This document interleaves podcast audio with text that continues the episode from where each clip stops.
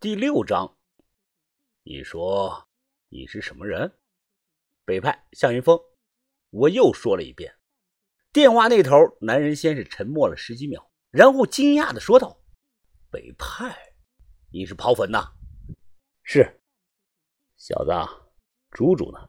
你怎么拿着他的手机啊？”“你应该知道，我们荣行跟你们刨坟的向来不打交道的。”“不信啊。”李，啊，李瓢把子，我没把猪猪怎么样，呃，是他的手机丢在我这儿了，你肯定有办法能联系到他，呃，就想让你啊替我告诉他，让他呢现在回村里啊拿他的手机。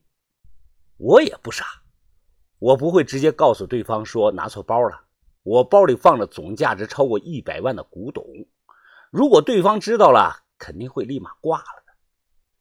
对方声音低沉的说道。刨坟的，他把手机落你那儿了。你刚才直接叫我瓢把子，说明你知道猪猪的身份啊。也就是说，你知道我们在村里要干什么，对不对啊？我操！我心想，果然是人精啊，脑子反应就是快。我有种预感，如果这通电话呀，要是说漏了嘴，我的包再也拿不回来了。灵机一动，我笑着说道：“哈 哈啊，瓢把子，你多想了。虽然说道不同啊，不相为谋，但我个人和猪猪的关系啊，可是非同一般的。你完全可以信任我，因因为她怀了我的孩子。什么？你说什么？猪猪怀了你的孩子？啊，对呀，反正当事人也不在，我瞎说的。呃，所以啊，咱们是一路人。”是八竿子打不着，呃，但是北派和荣行啊，呃，以后说不定可以合作嘛。你等着，我马上问清楚。挂了电话，我心里立即就忐忑不安呐。如果猪猪不帮我兜点儿，哎，那就完了。只要瓢把子联系到他，说我打来了电话，他马上就能意识到是自己拿错包了。就在这个时候啊，路上轰隆隆的来了辆摩托车。老张停稳车，急忙的跑了过来，看到面包车撞到了大树上，他立即回头，大声的对我说道：“怎么开车的呀？我的车都撞成这个样子了，大修一下起码要三千块钱啊！你到底会不会开车啊？赔你一万，行吗？”哎，其实我担心的呃不是车，一辆破面包车算什么呀？哎，兄弟，你人受伤了没有啊？这才是最重要的。摆摆手，我快步的走到马路旁，朝黑暗中眺望着。哎，你看什么呢？这么晚上还还在等谁啊？呢？老张过来问我，没理会他。时间一分一秒的过去，我心里是七上八下的。山路的尽头竟是一片的黑暗。突然，老张喊道：“哎，快看，有人过来了，是辆摩托车！”伴随着油门的轰鸣声啊，一辆摩托车闪着大灯，越来越近。车子停稳，我一脸笑容的迎了过去。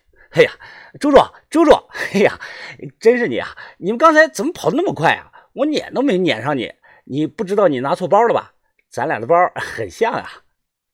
猪猪摘下了头盔，甩甩头发，扭头用怪异的眼神看着我，足足看了有半分钟，看得我心里发毛。他跳下车，拍了拍手，走过来啊，把包递给了我。喏，你的包。人不可貌相呀，向风。我之前怎么都没有想到你是发死人财的。我一把将包拽了过来，拉开拉链看了看包里的东西，确定没有少后啊，这才松了口气。接过来我递的包，猪猪也打开看了一眼，然后抬头问道：“你这行是经常见到古董的，会不知道这张唐卡的价值？”我心想啊，知道也就几万块钱。不过表面上我的脸色凝重，点头的说道：“哎呀，知道啊，唐代早期的阎罗唐卡。”只要卖出去，最少能值一千多万呢。那你还跟我换？我从包里掏出了刺绣的香包，晃了晃。我根本不在乎多少钱，因为这个东西啊，对我是非常重要的，是无价的。猪猪的眼神一亮，这个香包是心上人送你的定情信物吧？我刚想继续的装逼，毫无预兆的，猪猪突然走过来，抬脚就踹我。我一个侧身呢，哎，直接躲开了。你干什么？你我干什么？他气的说道：“你用我的电话跟老瓢把子说我怀了你的孩子，你怎么乱说话呢？算上今天，我总共才认识你两天，好不？我连连的道歉，反正啊就是糊弄他。猪猪啊，最后临上车前啊对我说道：“向峰啊，接触了两天，我发现你这个人真有意思啊，一个香包能顶上一千多万。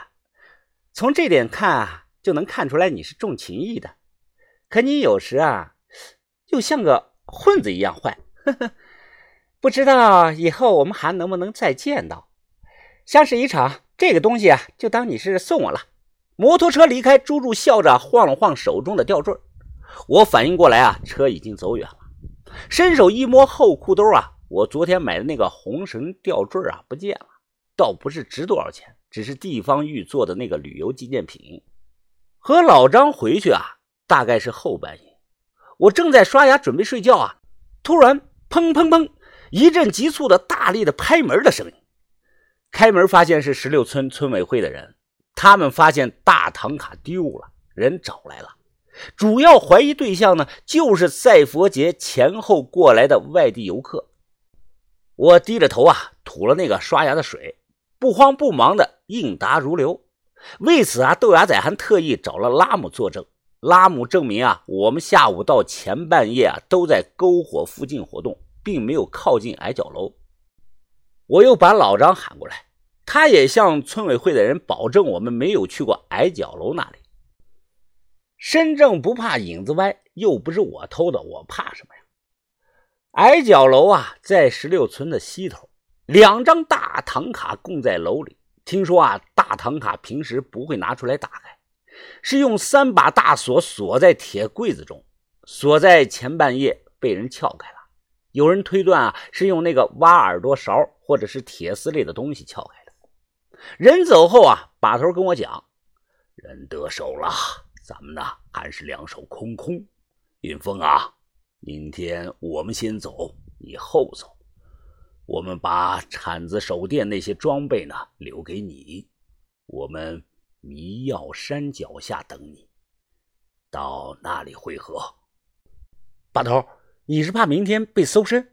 把头呢点了点头，他们刚才走时的眼神也看到了。